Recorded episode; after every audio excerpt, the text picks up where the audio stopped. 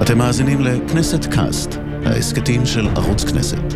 עכשיו פרק חדש של קולות של שינוי, עם דוקטור הני זובידה. שלום לכם ולכן, אנחנו בעוד פרק של כנסת קאסט קולות של שינוי. התוכנית שמביאה לכם את הנשים והאנשים שהניעו שינויים בחברה, בפוליטיקה וגם בחיי היומיום של כולנו. איתנו היום מישהי שעברה כברת דרך, מהבית הפתוח בירושלים עד למרכז הרפורמי לדת ומדינה, וכיום מנכ"לית האגודה לזכויות האזרח. אנחנו אומרים כולנו שלום וברוכה הבאה לרבה, נועה סטט. ברוך הנמצא. תודה רבה, נועה, מה שלומך? מצוין. את יודעת, אה, קראתי וגם דיברנו לפני השידור, ואנחנו בדיוק, את יודעת, ערב פסח, אנחנו מקליטים את הוידאו קאסט שלנו, וחשבתי, איך אני מציג אותך? זה בעייתי, כאילו, ברמה קולוסלית. מה, מה אני אומר המוח עליי? מתפוצץ. כן, מה אני אומר עליי? התחילה כחילונית, חזרה בתשובה, מצאה את עצמה במערכת יחסים עם הדת, פתאום היא ממנכ"לת בית. תציגי את עצמך. וואו. אה, אני חושבת שעברתי מסע שהפגיש אותי עם המון המון סוגים של אנשים. אה, וגם זכיתי, אה, אני חושבת שכאילו אם הייתי, נגיד, נולדת כסטרייטית במשפחה חילונית, יכול להיות שהייתי חיה חיים אחרים לגמרי. זרקת את זה כאילו על הדרך. אם הייתי נולדת סטרייטית במשפחה משפחה חילונית אשכנזייה כן. כזאת, הכל מבוסס, אז הייתי, יכול להיות שהייתי חיה חיים אחרים לגמרי, מבחינת אה, ההבנה שלי של איך העולם עובד, ומי הם, מה הם הכוחות שפועלים בחברה. ובעצם, בזכות זה ש... שמצד אחד אני שייכת לקבוצת מיעוט, ומצד שני זה מיעוט חזק ואני באה מרקע חזק, הצלחתי גם ל... לעבור איזשהו תהליך פנימי וגם לחולל, אה, יחד עם כמובן עם עוד המון אנשים, אה, שינויים בחברה. אה, את, את גדלה במשפחה חילונית. לגמרי. כאילו המסורת אצלנו בשבת בבוקר, שאבא שלי היה הולך לקצב, מביא שנקין, וזה מה שאוכלים בשבת בבוקר. אוקיי. כן, כן, זה לגמרי. I like חילונ- the dude. הם חילונים לגמרי. אוקיי. י- ילד, ילדה בירושלים. נכון. ילדה צעירה שגדלה במשפחה חילונית בירושלים של שנות ה... 70-80. אוקיי. מה מביא אותה לחשוב בכלל על להתקרב לדת? אז אתה רוצה שאני אגיד לך סוד? כן. כשאני הייתי בת 16, לכל החברות שלי היה בן זוג, או חבר, או יצאו עם מישהו. והעולם של שמירת נגיעה קסם לי בצורה יוצאת דופן. אמרתי, כן, זה כאילו, זה מין, זה היה, זה פשוט הוריד ממני את הנטל הזה של אה, לאמת את עצמי עם, ה, אה, עם הלסביות שלי שלא הייתי מוכנה עדיין אז להתעמת איתה. זאת אומרת, ש- שאת אומרת שבגיל 16, מעצם החרדה של הקונספט החברתי שחייבים בחור, אמרת, אוקיי, בוא נלך לשמירת נגיעה רק כדי לא להתעמת עם... אז לא אמרתי את זה ככה, אה, אבל אני חושבת ש... לא- לרגע לא אמרתי את זה ככה לעצמי אז. אה, אם אני מסתכלת על זה אז, אז מצד אחד אני חושבת שהעולם של דת ולימוד דתי מאוד מאוד קסם לי, ושכשהתנסיתי בתפילה זו הייתה חוויה מאוד מאוד עוצמתית עבורי. אמ, וזה היה מפלט, זאת אומרת ככה אני מנתחת את המהלך הזה אה, אז שבו הייתי בחברה סופר חילונית ובבית ספר סופר חילוני ואהבתי את כולם, והייתי צריכה לעשות משהו אה, שיוציא אותי, שיוציא אותי מה- מה- מהמבוי הסתום שהרגשתי שאני נמצאת בו, שבו לא יכולתי להיות בקשר עם, אה, עם נער, ולא יכולתי עוד להגיד לעצמי שזה לא מה שאני רוצה. אוקיי, בסדר, אז עברת גיל 16, 17, 18, צאי מהארון, נגמר הסיפור, תחזרי אז אני. אז אני חושבת שהעולם הדתי מאוד מאוד קסם לי. זאת אומרת, החוויה הרוחנית והעולם של הלימוד, וזה היה ועדיין אחד מהדברים המרגשים שאני... זהו, זאת אומרת. ש- שאולי היה בזה את העניין של הנורמות והחבר והשמירת נגיעה, אבל בסופו של יום. את, את נראית לי, אם אני יכול להגיד את זה מההיכרות הקצרה שלנו, מאוד שלמה במקום שאת נמצאת בו. לגמרי, ו- ויש בזה איזה משהו כאילו שגם מקרין החוצה. לגמרי.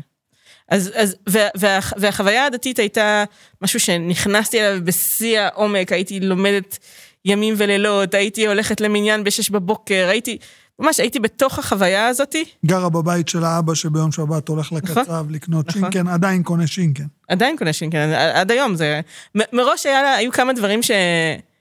מראש הייתי דתייה לא שגרתית במובן הזה שכאילו מראש הבנתי שאני לא אכפה על אף אחד אה, שום דבר ואני מאוד חשוב שהם ימשיכו לחיות איך שהם רוצים לחיות ואני לא אתערב בזה. אה, ומראש הקטע המגדרי לא, לא הסתדר לי, זאת אומרת, הלכתי כמה פעמים לבית כנסת עם מחיצה, ממש פריחה, והתחלתי ללכת לבית כנסת... מה הקטע הזה עם מחיצה? את חייבת להסביר לי את זה.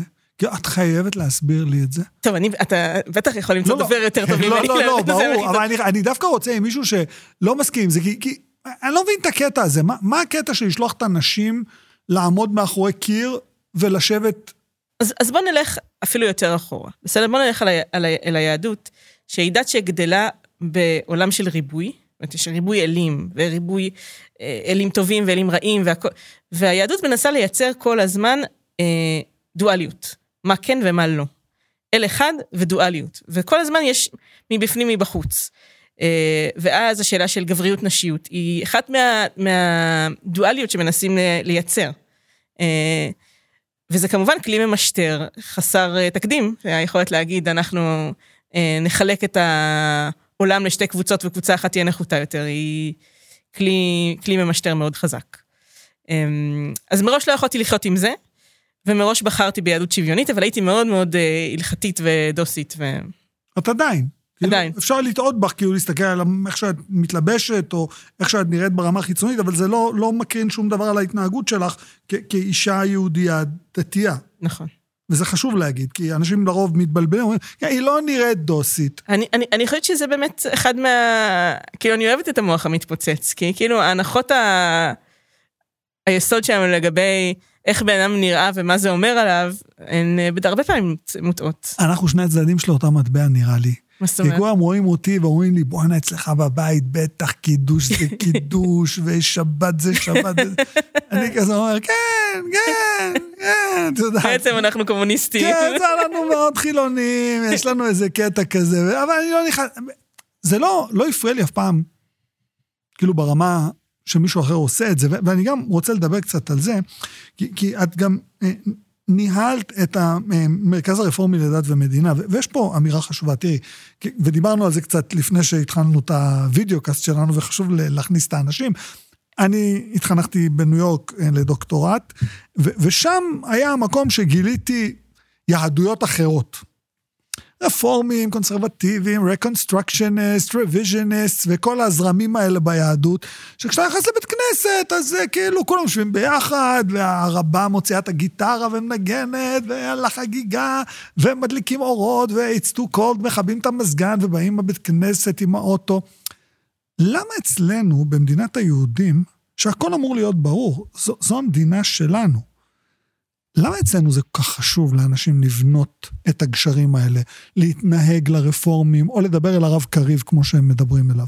לדבר, אתה מתכוון בקטע טוב או בקטע רע? בקטע רע. אני חושבת ש...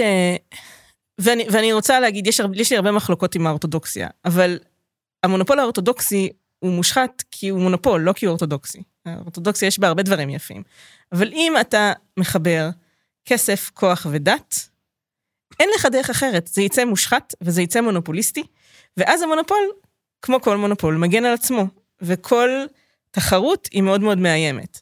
עכשיו, אתה עם המשפחה שלך שלא רוצים לעשות קידוש, אתם אחלה, אתם לא, אתם לא במשחק. אבל אם אנחנו מנסים להיכנס למגרש של המשחק הדתי בישראל, יש בו רק שחקן אחד, ברור שהשחקן הזה לא ירצה שותפים. לא, את לא, את לא רואה איזה משהו שהתמסד פה במשך שנים, כאילו, ואני מסתכל, אני מסתכל על המרכז הרפורמי לדת ומדינה, ואני מסתכל בכלל על התנועה הרפורמית בישראל, היא לא מצליחה לגדול, היא, היא קטנה. אני מתנצל, היא כן גודלת.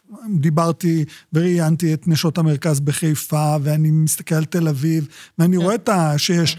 אבל זה לא... בארצות הברית, אתם הרוב.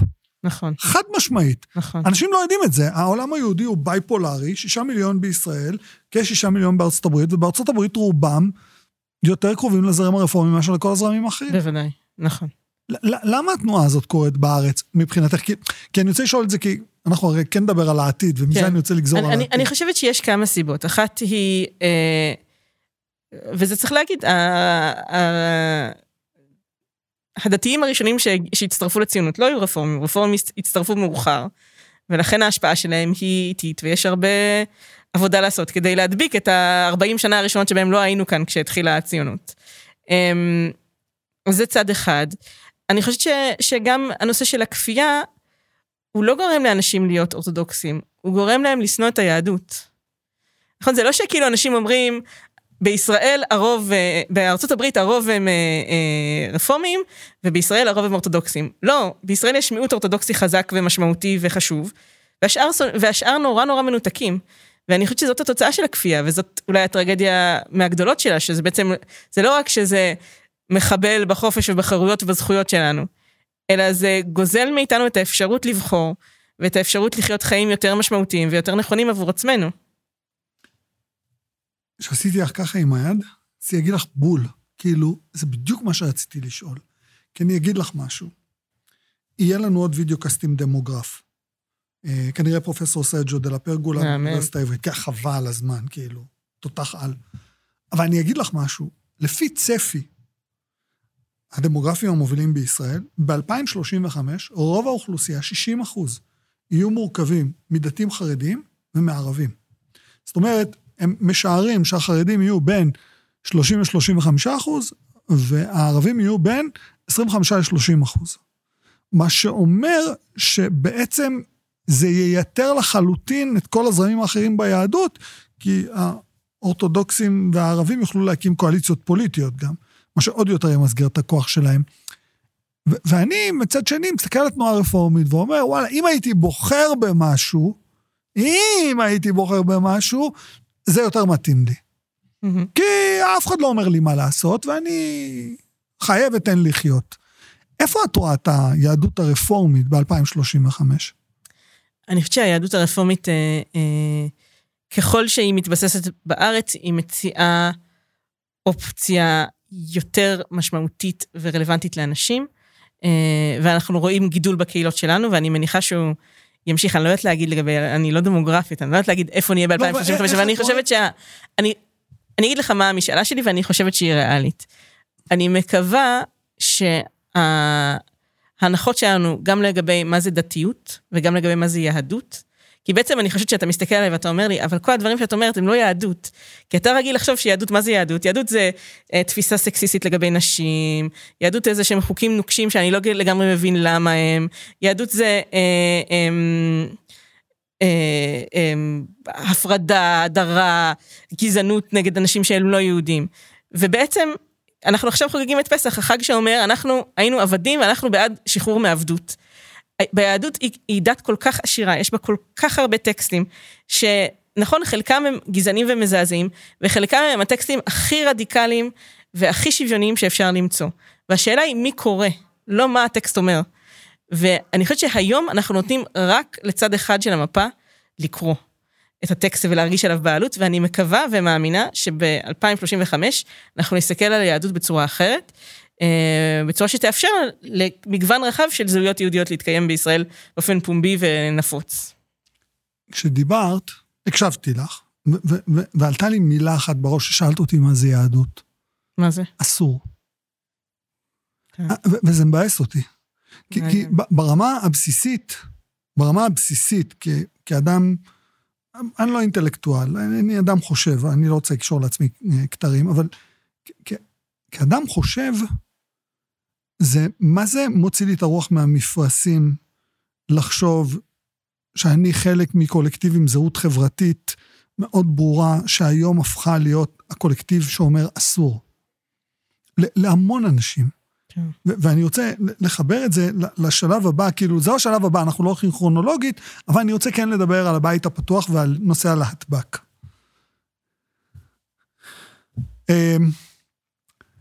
זה כבר לא, אנחנו יודעים, כאילו, לנסות להסתיר את העניין הזה, זה בעיניי אולי האיוולת הגדולה ביותר. יש להטב"קים סביבנו, הם חלק מאיתנו. כששואלים אותי תמיד, אני אומר, למי אכפת? מי אוהב מי? שחררו כבר. ואז מצד שני, יש את הבית הפתוח, שזה אחלה, אבל זה אומר בעצם שצריך מקום לייצר מרחב שהוא בטוח לקבוצה מסוימת, כי לא בטוח להם במקומות אחרים. אני חושבת שיש כאן כמה רמות. זאת אומרת, אתה יודע, החוויה שלי עם הקהילה הגאה זה, זה נס גלוי. זאת אומרת, בתוך טווח ה-20 שנה האחרונות, התהליך שאנחנו עברנו, אני, יש כל מיני סיפורים שאני אוהבת לספר על הבית הפתוח, אבל אחד מהם נגיד זה היה שהיה לנו משרדים ומרכז קהילתי במדרחוב בירושלים, ותלינו את דגל הגאווה מחוץ לחלון אחרי הרבה דיונים, האם זה יגרום לאנשים. להגיע או לא להגיע, במדרחוב בירושלים, מרכז העיר. ומה קרה מיד? עלו שוטרים לשאול מה זה הדגל הזה, זה דגל של ארגון טרור. אני לא מאמין לך. עכשיו, זה לא היה, זה היה לפני 20 שנה, זה לא היה לפני 200 שנה. זה היה, היינו במציאות לגמרי אחרת לגבי מי הקהילה, איך רואים אותה. אמ, ובאמת מצד אחד עברנו שינוי גדול, ומצד שני תמיד כשאתה מסתכל על החברה בישראל, בטח כשאתה מסתכל בירושלים, אז המציאויות הן לא מציאות אחת. זאת אומרת, אני חושבת ש... ל, לילדים שלי ולילדים ולילדות בכיתה שלהם, בכיתות שלהם, יהיה יותר קל לצאת מהארון. ואולי הם לא יצטרכו את הבית הפתוח הרבה. אבל בירושלים ובכל הארץ יש כל כך הרבה קהילות שבהן, שהן עדיין מאוד מסורתיות, שעדיין אין שם גישה למידע, שעדיין יש צורך אה, אה, בקיום של מרחב בטוח בשבילם, כי המרחב הרגיל שלהם הוא לא מרחב בטוח. הבית הפתוח מנגיש את המידע לקהילות גם כאלו, או שהוא בוודאי. עובד? בוודאי, גם, לק... גם לקהילות פלסטיניות, גם לקהילות אה, אה, דתיות וחרדיות, בוודאי. אז אני אזכיר שני מקרים. אני צריך ללכת, אני, אני גם רוצה להבין דרכך. אה, הרצח בבר נוער בתל אביב, ומה שאותי כאילו תפס, אה, וגם נפשית פגע בי מאוד, זה הרצח של שירה בנקי במצעד הגאווה בירושלים. ש, שאני יודע שאת גם כן היית בין המובילות לדאוג למצעד גאווה בירושלים. עכשיו, לא שאני מחבר בין השניים, חס וחלילה. כן. ואני אשאל את השאלה הראשונה רגע, ונמש... למה מצעד גאווה בירושלים זה חשוב? שאלה מעולה. אז אני חושבת שדבר ראשון, אה, ה... המסע המשמעותי ביותר שלנו כאנשים מהקהילה הגאה, הוא אה, להיות מי שאנחנו באופן גלוי. וזה דבר שהוא, שהוא לא פשוט. אה, ואני חושבת שהמצעד הוא הזדמנות לאנשים לחוות את זה. והמצעד בירושלים, שהוא תמיד היה קונטרוברסלי ו, ועורר הרבה אלימות, או הייתה נגדו הרבה אלימות, זה לא שהמצעד עורר כן, אותה. כן, זה בדיוק. אה, הוא, הוא ממש אה, איזושהי חוויה של תיקון. זאת אומרת, אנחנו כלהט"בים גדלים בחברה שהיא ברוב המקרים חברה סטרייטית, ובה אנחנו שומעים, גם היום בבית ספר, הומו זה מילת גנאי, שומעים דברים איומים על עצמנו, ואנחנו נמצאים באיזשהו, דיסונ... באיזשהו דיסוננס לגבי מי אנחנו. ואז, המצעד בירושלים זה אותו דבר, אתה מנסה להגיע למצעד, זה מפחיד. באמת, זה, זה מצעד שהיו בו פעמיים אירועים אלימים קשים, וגם כשאין אירועים קשים, יש אה, שנאה באוויר. מקללים. יורקים, לגמרי. זורקים ואתה, ביצים. ואתה עובר את המסע הזה, שבו כל, כל נער ונערה להטב"קים עוברים לבד. הבדידות של בן אדם שהוא בתוך המשפחה שלו, בין החברים שלו, אבל הוא נושא סוד לבד, היא איומה. ויש לנו אפשרות לשחזר את המסע הזה, אבל עם הקהילה שלנו. עכשיו שכבר יצאנו מהארון, יש לנו את המשפחה שלנו שבאה איתנו, את החברים שלנו, יכולים לעשות את המסע הזה, שהוא מסע שבו אנחנו עוברים בדברים היום שקורים לנו במצעד, השמות, כן, שמות הגנאי, אנחנו עוברים את זה, אנחנו מגיעים לסוף של המצעד שבו התגברנו על הפחד שלנו מפני האיומים, אנחנו אומרים, אנחנו כאן, עשינו את זה עם הקהילה שלנו. אז אני חושבת שזה מאוד משמעותי, אבל ב- ב- זה נגיד בירושלים. באופן כללי, בכל העולם, המצעד הוא כלי משמעותי לשינוי, כי הוא מאפשר לקהילה לקחת חלק בתוך המהלך הגדול הזה, וזה אכן מביא עשרות אלפי אנשים כל פעם. אמ, ואני חושבת, אני הייתי מעורבת בבית הפתוח בשלבים הרבה יותר מוקדמים של המצעדים, וזה היה מדהים לראות מה היה קורה בשבועות אחרי המצעד. היו אנשים, נגיד, דתיים שהיו מגיעים אחרי המצעד והיו אומרים, הייתי בהפגנה נגד. באתי עם שלטים נגד כדי לראות איך זה. היו אנשים שהיו אומרים, אנחנו אה, אה, התנדבנו במד"א, במד"א שבא לקראת המצעד, כי רצינו לראות. זו הזדמנות מאוד חשובה לשינוי. אז אני, אני אשאל אותך, תראי, אני, אני תל אביבי. רואים, נכון, סתם. אני תל אביבי. אה, אצלנו זה הכי גדול, הכי בומבסטי, הכי בינלאומי, הכי הכל. אה, למה לכם? מה אתם מתעסקים פה עם האנשים? בואו לתל אביב. העצמה אדירה, סטרייטים, סטרייטיות, cisgenders, LGBTQ, כולם חוג... nobody cares, יש אחלה מסיבה, מה אכפת לנו מה את מי אתה אוהב? למה בירושלים? כי, כי אני, אני דווקא חושב על משהו, אבל אני רוצה להבין למה בירושלים. כי המון אנשים אומרים, כאילו, בוויכוחים איתי, הם תוקעים לנו אצבע בעין. לי יש תשובה, אני רוצה אבל לשמוע מה אז אני אספר לך שבמשרד שלי בבית הפתוח היה תמונה גדולה של למה, האח היה למה. כל הזמן שואלים אותי למה בירושלים. אה, אבל אני, אני חושבת שה... ההנחה כאן היא, ש... היא הנחה מהותנית שאומרת שלהטב"קים הם בעצם תל אביבים. במהות שלהם, ותל אביביות זה אחלה, כן? תל אביביות זה חופש, וזה חוף ים, וזה... אבל קהילה גאה יש בכל מקום. ואני אה, אוהבת את ירושלים, כי ירושלים היא העיר שלי, כי יש בה אוכלוסיות שונות, כי, אה, כי עיר שמאפשרת לי את הזהות הדתית שלי כמו שאני רוצה אותה. וההנחה התל אביבית אומרת, תבחרי. ואני לא רוצה לבחור. אני רוצה להיות בעיר שהיא גם קדושה, וגם יש בה מצעד גאווה. כי בעיניי זה לא... תל אביב לירושלים. כי בעיניי זה לא סותר. ואני, וירושלים היא העיר שלי, היא לא, היא, היא גם עיר של חרדים ומעולה, וזה גם העיר שלהם, ואני שמחה בשבילם שהם עושים אה, את המצעד של ל"ג בעומר. והיא גם העיר שלי, ואני אעשה בה את מצעד הגאווה. אנחנו צריכים איזה תלשיים באמצע, בין תל אביב לירושלים, שיהיה אפשר גם וגם. אני, אני חושבת שלא, אני חושבת... את ירושלמית צרופה, שמעתי, אני ירושלמית צרופה כל החיים. לא, אבל אני גם חושבת שה, שה, שהמקום ש, שאומר, אנחנו נהיה בקהילות נפרדות, וככה לא נריב, הוא לא, לא נכון. לא, לא, אני כן רוצה מעורב, אבל אני רוצה מעורב באמצע. אוקיי. כאילו, אני, אני מודה, קשה לי עם התפיסה... אני גר בלב תל אביב, ואז את יודעת, התפיסה אצלנו היא ש... תעשה מה שבא לך. תראי, אצלנו חבדניקים, אה, אה, ברסלבים, כולם מסתובבים, ותראי גם להטב"קים מסתובבים. מצד שני, אתה בא לירושלים, אתה, אתה רואה את הדתיות, ואני אומר, כאילו, קשה לי גם עם זה וגם עם זה. כאילו, יש איזה שביל ביניים שאפשר למצוא. מעניין. לא יודע, לי, אולי יותר מדי שנים בניו יורק. עכשיו, תשמעי, אני תמיד אומר לכולם, אנחנו מתקרבים לסיום, אז אנחנו לא, לא מאמינים שעברו חצי שעה, אבל... לא נכון. נשבע, אנחנו ממש שש דקות לפני הסוף, אז אנחנו חייבים רגע לדבר על האגודה לזכויות האזרח. יאללה. אחד מהארגונים בחברה האזרחית החשובים ביותר בארץ, hands down. מצד שני, המון ביקורת יש על הארגון, אה, שלא נכנס למאבקים מסוימים, לא מקדם מאבקים מסוימים, יותר מדי מאבקים לבנים, פחות מדי מאבקים של מוחלשים. אז בוא, בואי תני לנו רגע שתי דקות של על האגודה, ואז נדבר קצת על הפעילות, ואז נזכיר גם חגיגה. יאללה. אז האגודה לזכויות האזרח עוסקת למעשה בכל קשת זכויות האזרח, שהיא קשת מאוד רחבה, וזה הייחוד שלנו. אנחנו עוסקים בהכל מנושאים של עוני אה, וקהילות מוחלשות, דרך נושאים של אה, אלימות משטרתית, זכויות אזרחיות, אז חופש הביטוי, הזכות להפגין, חופש ביטוי באומנות, דרך הנושאים של אה, אה, זכויות אה, חברתיות, אה, נגיד השנה היה לנו הישג משמעותי בתחום החשמל כזכות אה, אדם בסיסית, אה, וגם, וכמובן שאנחנו עוסקים אולי בהפרת זכויות האדם הגדולה ביותר שיש כאן, שזה הכיבוש, ובזכויות של... יש לנו יחידה שלמה שעוסקת בנושא של זכויות של פלסטינים אזרחי ישראל. אנחנו עוסקים בכל הטווח, כי בעינינו זו תפיסת עולם אחת. זאת אומרת, לא יכול להיות שוויון בין להט"בים לסטרייטים, אם אין שוויון בין ערבים ליהודים, אם יש כאן מציאות של כיבוש שהוא מפלה במהותו כמות עצומה של אנשים בצורה שמשנה את חייהם מהיסוד, אז התפיסה שלנו היא תפיסה כוללנית שרואה את החזון של שוויון אה, וצדק וזכויות אדם. ברגע שאמרת מילה כיבוש, הפסדת 50% מהאנשים. את יודעת את זה, נכון? יכול להיות, ועדיין אני אומר את האמת. כי זה חשוב.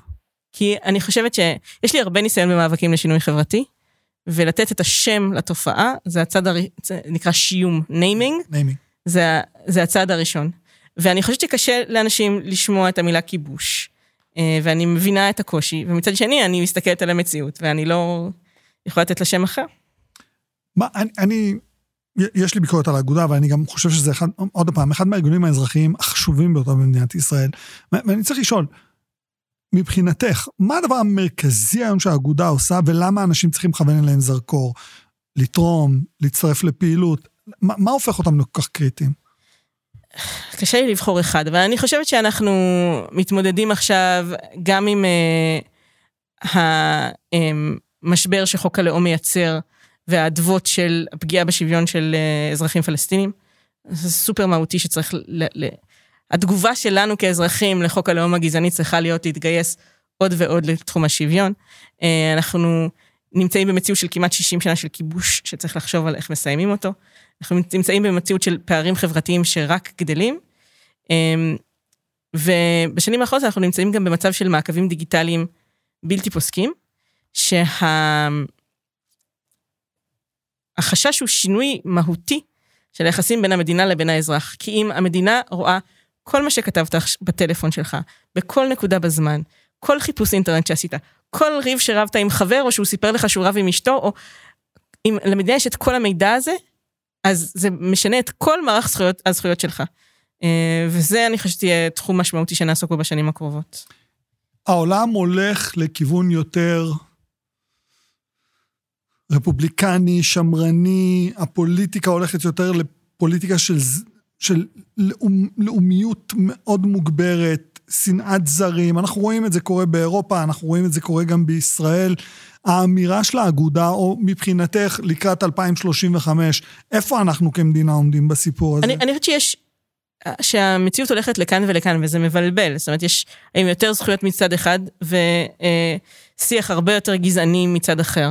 אמ, ואני חושבת שהתפקיד של ארגון כמו האגודה לזכויות האזרח, הוא כל הזמן להזכיר את האמת הבסיסית של החובה הבסיסית של המדינה היא להבטיח זכויות אדם לכל אחד מהאזרחים והתושבים שנמצאים תחת שליטתה. זה התפקיד שלנו, וגם, ולפעמים זה נורא מעצבן לשמוע את זה, אני מקבלת את זה, לא, אבל אני... זה עדיין התפקיד של, שלנו להזכיר את זה, גם במציאות מסובכת, גם במציאות uh, פשוטה, גם במצב ביטחוני קשה, אז זכויות, זכויות האדם הן לא פריבילגיה, הן הזכות של כל אחד מאיתנו, נולדנו איתה, והמדינה לא יכולה לקחת אותה מאיתנו. אתה יודע, אני, אני, אני רוצה עוד טיפה פה בנושא האחרון שאמרת. אין מדינה בלי אנשים, כאילו, המדינה זה מושג מומצא. זה אין, אין לה שום קיימות. אם האנשים אומרים, אוקיי, לא מתאים לי האמנה החברתית, הובס, קאנט, לוק, רוסו, מה זה משנה? לא מתאים לי, לכו חפשו את החברים, אין מדינה. למה את חושבת שבמילניום החדש הזה, זה כבר משהו שלא מדברים עליו? כאילו, צריך אגודה מיוחדת לזכויות אדם כדי שתדבר ותזכיר לאנשים את הדבר הזה. אני חושבת שא', זכויות אדם, מצד אחד יש הרבה דברים שהפכו למובנים מאליהם, שלא היו מובנים מאליהם, נגיד לפני 50 שנה, למשל בתחום השוויון המגדרי. אה, ומצד שני, הלאומנות היא כוח מאוד חזק. אה, אולי היא תגובה לתהליכים של גלובליזציה ושל אובדן זהות, אז אנחנו נאחזים באיזושהי זהות מדומיינת, ואין במהות, אז המהות שלה היא שנאה של מישהו אחר. אה, אז אני, אני חושבת שיש כאן הרבה סוגיות שאתה העלית, של עד כמה הנושא הזה הוא יותר מורכב, אבל כ... למרות המורכבות זה עדיין, בעיניי, הנושא המשמעותי ביותר, ומבחינתי זה הזכות הגדולה ביותר uh, לעסוק בו. אז זכינו, אתם יום הולדת, אתם חוגגים השנה 50 שנות 50 אה, שנה. יובל לאגודה לזכויות האזרח. נכון. אה, מה אני יכול להגיד לך? נועה סטט, נגמר הזמן שלנו. לא נכון. נשבע. תודה רבה שהיית תודה איתנו. תודה רבה. אני רוצה להודות לכולכם שהצטרפתם אלינו לעוד כנסת קאסט של קולות של שינוי. אנחנו נמשיך להביא לכם עוד רעיונות עם הדמויות שמניעות את התהליכים שמשפיעים על כולנו. נתראה בפרק הבא, תודה שהצטרפתם אליי.